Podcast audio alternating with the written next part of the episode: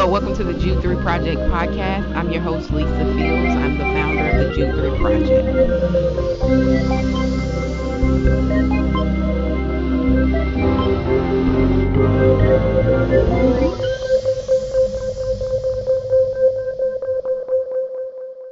Well, thank you for listening to another episode of the Jude 3 Project podcast. I'm your host, as always, Lisa Fields, the founder of the Jude 3 Project.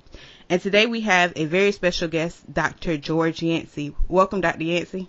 Hi. So, um, if you would uh, tell our listeners a little bit about yourself. Well, I'm a sociology professor at the University of North Texas. Uh, I'm also a Christian, so that's a very interesting combination.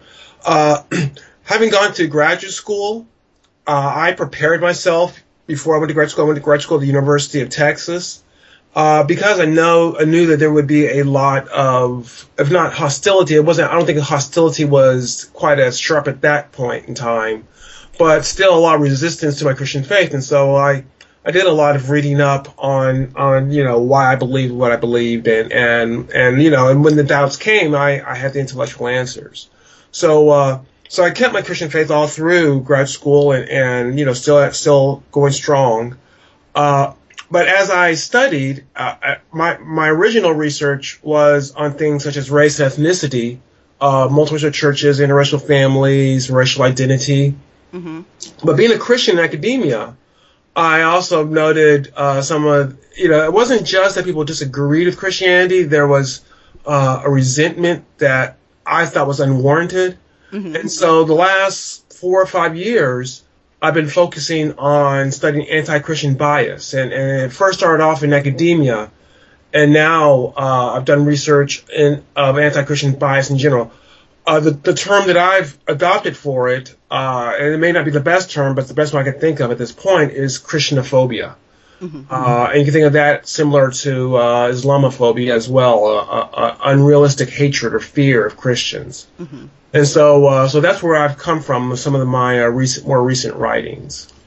What um, what's the difference? I know you wrote um, more of a, a book on a more academic towards academics, and now you've you've kind of done one that's um, more from a Christian perspective. Um, is that true with the your right.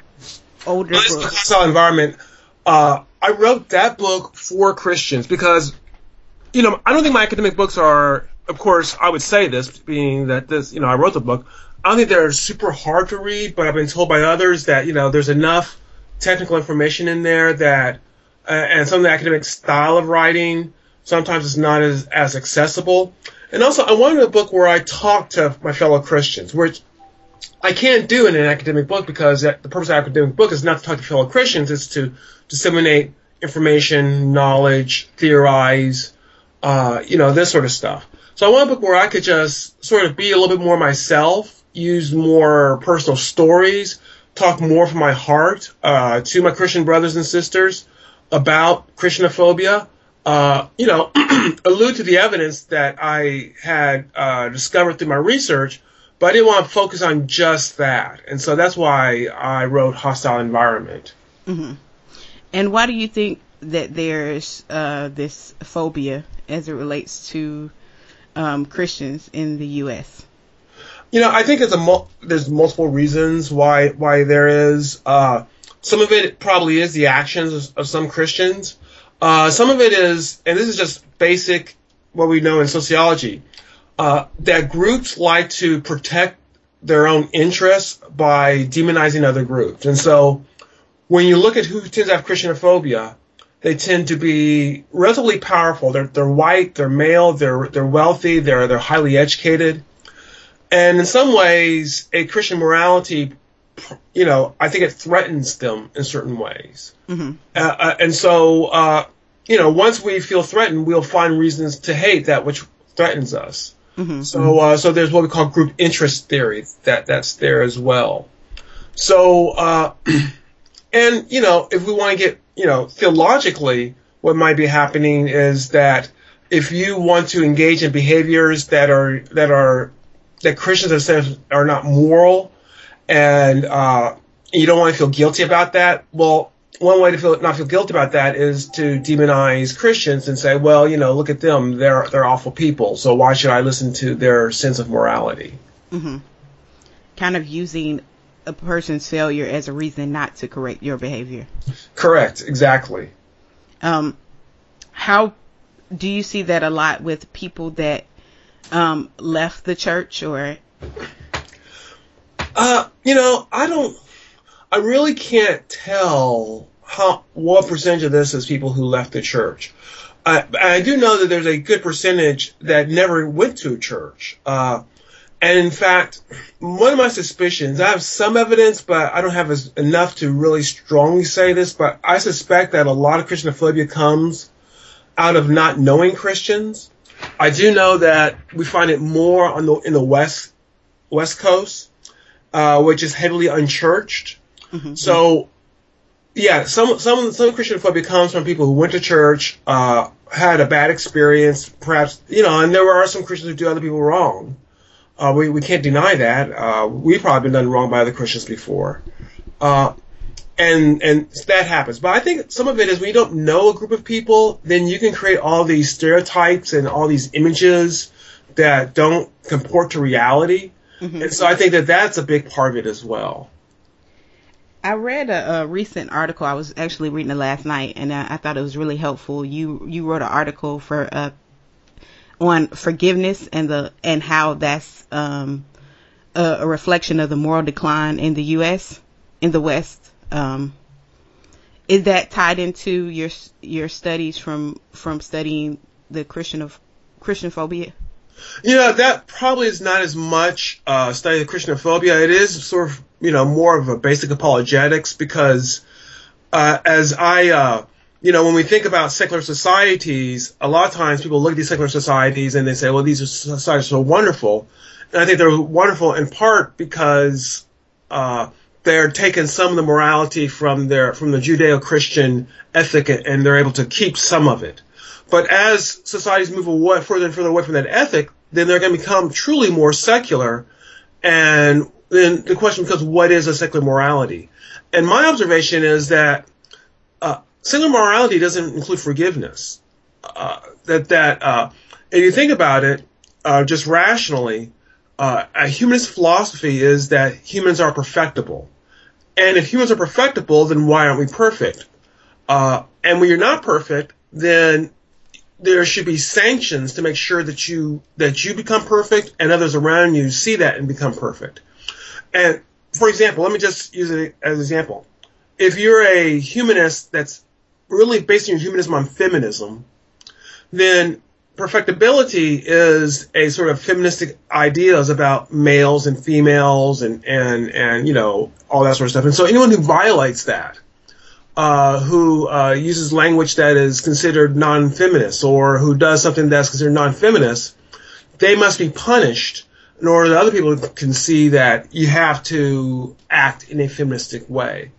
And so I do think that that that a second value is non-forgiveness, and I couldn't find the best term for it. Uh, I, you know, mercilessness is one term that I come across. I'm not I'm not satisfied with that, but I think do think there's something in secular society that says that we don't forgive uh, if you if you mess up, so don't mess up. Mm-hmm. Uh, what what I find interesting about that, as I was reading your article, those who um, I think I always say this: we always want mercy when when um, we're on trial, but we always want justice when it's somebody else on trial. And yeah, yeah, yeah. I think you're I think you're totally correct, and and uh, and so in my in my blog, I use examples not just you know I don't know if I use any Christians in my examples. I use examples. Oh yeah, I used Duggar, but I used two examples that were not Christians people. The secular people don't forgive other secular people who mess up. Uh, but I, you know, if you get in that sort of situation, I guess I have a certain amount of sympathy, even, you know, for all but the very, very worst of individuals. I mean, I probably have less sympathy for people who are murderers and rapists, obviously, but someone who says something that's in, intemperate or improper or out of anger, because I, I tend to think, well, that could, you know, in a bad moment, that could be me. Uh, and so, uh, and so I think that helps me to have a more forgiveness that, uh, that I wonder about some of my secular friends who show less willing to forgive those who have messed up, who have in our in our Christian vernacular, who have sinned. Mm-hmm. And but it's amazing because in our secular society, every everybody like rushes to say I'm not perfect, but they expect perfection. I do think there is something out there now. I don't think this value is fully developed because we still live in a in a society that's influenced by Christians, and we still have that Christian ethic in there, even though it's it's decreasing. But you, you know, my wondering is, you know, what's our society going to be hundred years from now, or if it, or societies in Europe hundred years from now. Mm-hmm. Uh, you know, if if we don't retain some religious influence, will we become a more mercilessness society? Mm-hmm. How do you think that will look? As a society? Do you think that will cause us to self destruct? Uh, you know that that's a very interesting question. I, I do think it would be uh, a less kind society. I you know I I'll give you a, a good example, and this is obviously an example of someone that you know that I would have problems with personally. But the uh, the Clippers owner, uh, now now his name escapes me, uh, Sterling. You know what he said was was horrible, but the way he was caught was he was taped on his phone. Mm-hmm. Now, I I hope that we could be a, a nuanced enough people that we can understand that you know not liking the person, but be very upset by the fact that now if we talk on our phone to someone who is not a public figure, but you know, and once again, I'm not excusing obviously this person, you know, talking to his mistress, but still, he's on the phone with someone that he cares about, and that's being taped, and now that's used to to punish him. Uh, there's technology today. I, I, don't want to sound too science science fictionist, but there's technology today. We can hear people in their own in their own homes. Mm-hmm. Are we going to get to the point where we're going to do that? Uh, you know, not today, obviously, but 100 years from now. I mean, you can imagine if this re- trend really takes off.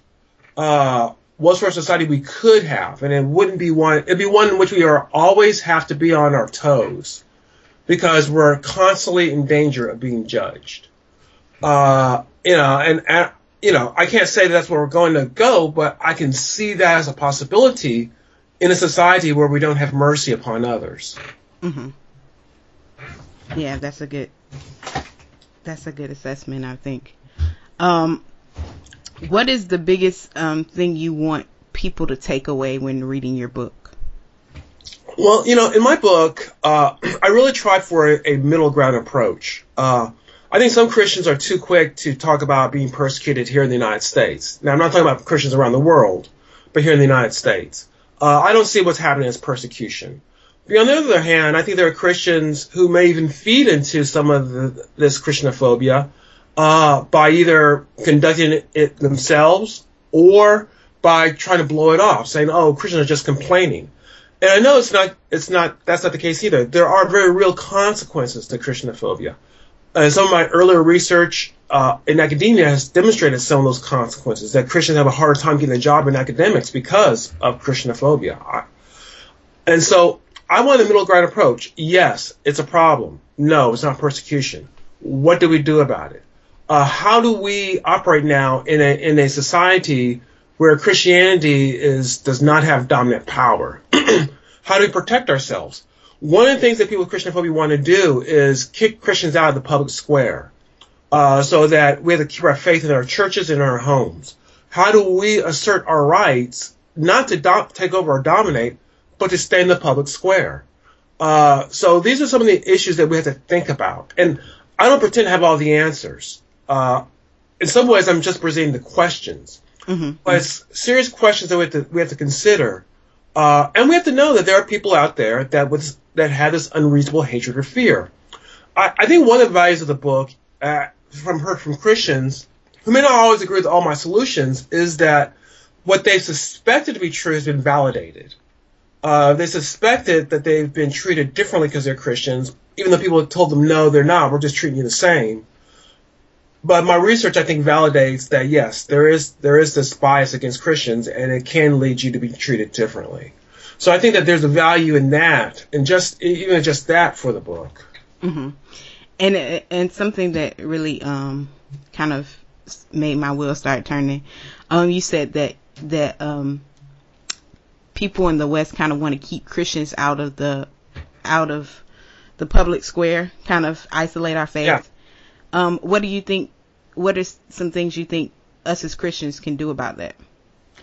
Uh, in some ways, that we uh, Christians may have to be smarter as far as their political battles. Uh, I also think that uh, a key is Christians going into the cultural centers of our society. That you know, at one point, Christians can have their could have their own universities, their own media, their own entertainment, their own artwork, and not worry about going to mainstream areas. Those days are, are gone. Uh, we need Christians in academia. We need Christians in Hollywood. We need Christians who uh, in in media. Uh, we need Christians who work at the New York Times. Now, I'm not saying that Christians don't, but we need more of them because, you know, going back to what I said before, I think part of this is that people have not been exposed to Christians. Well, if you have Christians in academia and, and in the arts and in media, then people are exposed to Christians. We can help shape, you know, I can help shape some of the research that is generated. Uh, people in the Christians in the arts can help shape some of the artwork that's generated in the media. Likewise, uh, these are. It's very important that Christians don't run away from the cultural centers, even though today uh, they are quite hostile towards Christians. But we we have to move towards those cultural centers, not to take them over once again, but to influence them, so that we can protect ourselves more against the effects of Christianophobia. Mm-hmm. Um, I know you said there's a unfair um, kind of stigma against Christians in the academic world. How have you been personally able to um, kind of combat that? Well, I've been very fortunate where I've where I've been at. Uh, you know, my research shows me systematically that there is a problem. Uh, I think for a variety of reasons, I've I'm not I'm not going to say that I've escaped it completely, but it's been minimized in some ways. I mean, I do have a couple of incidents that show me that yeah, this bias is was there against me as a Christian, but uh, you know, in my job, I I do what's I do what's required of me. I publish, I teach, I do service. So, and you know, I tend to get along with people pretty well. Uh, I think I'm fortunate to be in an area of the country where uh, where even though on campus it may be there may be some anti-Christian hostility, the, the surrounding community and state it's not there, and so people adopt to that, and so that probably protects me a little bit. Uh, so, you know, I've never said, and I, I would not say unless things change, that you cannot succeed as a Christian in academia. It's going to be harder for you to, to succeed. As a Christian in academia. Uh, and so, you know, that's a challenge that we have as as we look at this. Have you found um, in your research with um, with race relations and Christian Christianophobia, have you found any similarities or any things that kind of are the same in the way um, people African Americans are are um, kind of um, stigmatized um, versus Christians? You know, I, th- I think that whenever you're looking at any sort of the ism, sexism, or phobias, uh, you know, there are certain similarities. I mean, prejudice tends to take a certain similar format. Uh, now, the way it manifests itself may be different, but stereotyping and prejudice and hatred, I mean, I think you find that in both. Uh, there is different manifestations, and so I, I want to be very clear. Uh, racism is not Christianophobia. Uh, there are there are some key differences, but I, I just think that the human part of the human condition is to not like or to hate those that are different from you. And that's true in racism, and that's true in Christianophobia, and that's true in sexism, that's true in, in a lot of the, uh, the problems we have in our society. Yeah. I think that's, yeah, it's definitely not the same, but I can see how people, you know, that prejudice, people don't like people that are different. So that um, is one of the things across the board. Um, what do you think as as Christians you say that you know we kind of think we're being persecuted in the US uh, what what do you what would you tell a Christian who who thinks they've been been persecuted on their job what does real persecution look like to you as yeah. a sociologist Now, they may have faced discrimination in their job. I'm, I'm, you know, unless I have all the facts, I would never tell a, a Christian, "Oh no, you've not been discriminated on your job," because I know it happens. Uh, how often it happens, we don't know, but uh, I know in academia it happens. Uh, and there's been a couple of court cases that show that it does happen. So I would not say that they, they don't face discrimination. Persecution, I mean, think about the, what's happening, say, in the Middle East, where where people are going to churches and burning them down and throwing Christians in jail for being a Christian, or killing Christians. Uh, you know, that's the bar that I think about when I think about persecution. And, and it happens today. Unfortunately, it's happened in the past. Uh, unfortunately, it'll probably happen in the future. When I say to, so I would tell that person, you know, look, you may well have faced discrimination, and, and if you want to say that you have and, and we have some evidence, you know, and let's do something about that. But persecution, when, when you say you're being persecuted, you're comparing yourself to the Christian who's dragged out of his or her home and thrown in jail. Or, you know, executed. Or has the church burnt down. And unless those things are happening to you, uh, you should not. Well, I'll give you a good, a good analogy. Uh, I remember a few years ago there was professional, I think football players who were talking about how they couldn't put up with their owners because it felt like slavery. Mm-hmm. Now they're they're African Americans, but I'm saying you don't know what slavery is. You know, making millions of dollars to play a child sport is not slavery. Even if the even if that owner is a jerk, and even that owner has done some some some bad things, you know, granted, that's not slavery. Learn what slavery is, but don't use that term in that context. What you do then is that you uh, cheapen the people who who actually were slaves. And so I think when we use persecution in the United States, we actually cheapen Christians who legitimately face persecution around the world. Mm-hmm. Um, what would you want to leave with our listeners who are listening? What would be your final words to Christians and well, non-Christians? Yeah.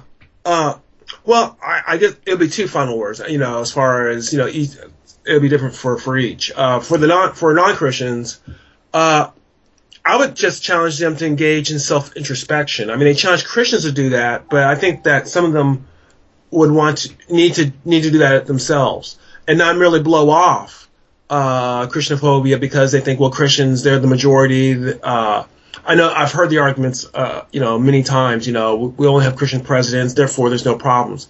Look at the research in academia. Uh, take a look at, you know, my research and other research. In certain areas of our society, there is a problem of of mistreatment, uh, discrimination, of bias against Christians, whatever term you want to use. That is a real problem. Uh, and you know, if you if you want Christians to be honest about problems of other groups, then it seems to me it behooves you to be honest about problems Christians may face in certain areas.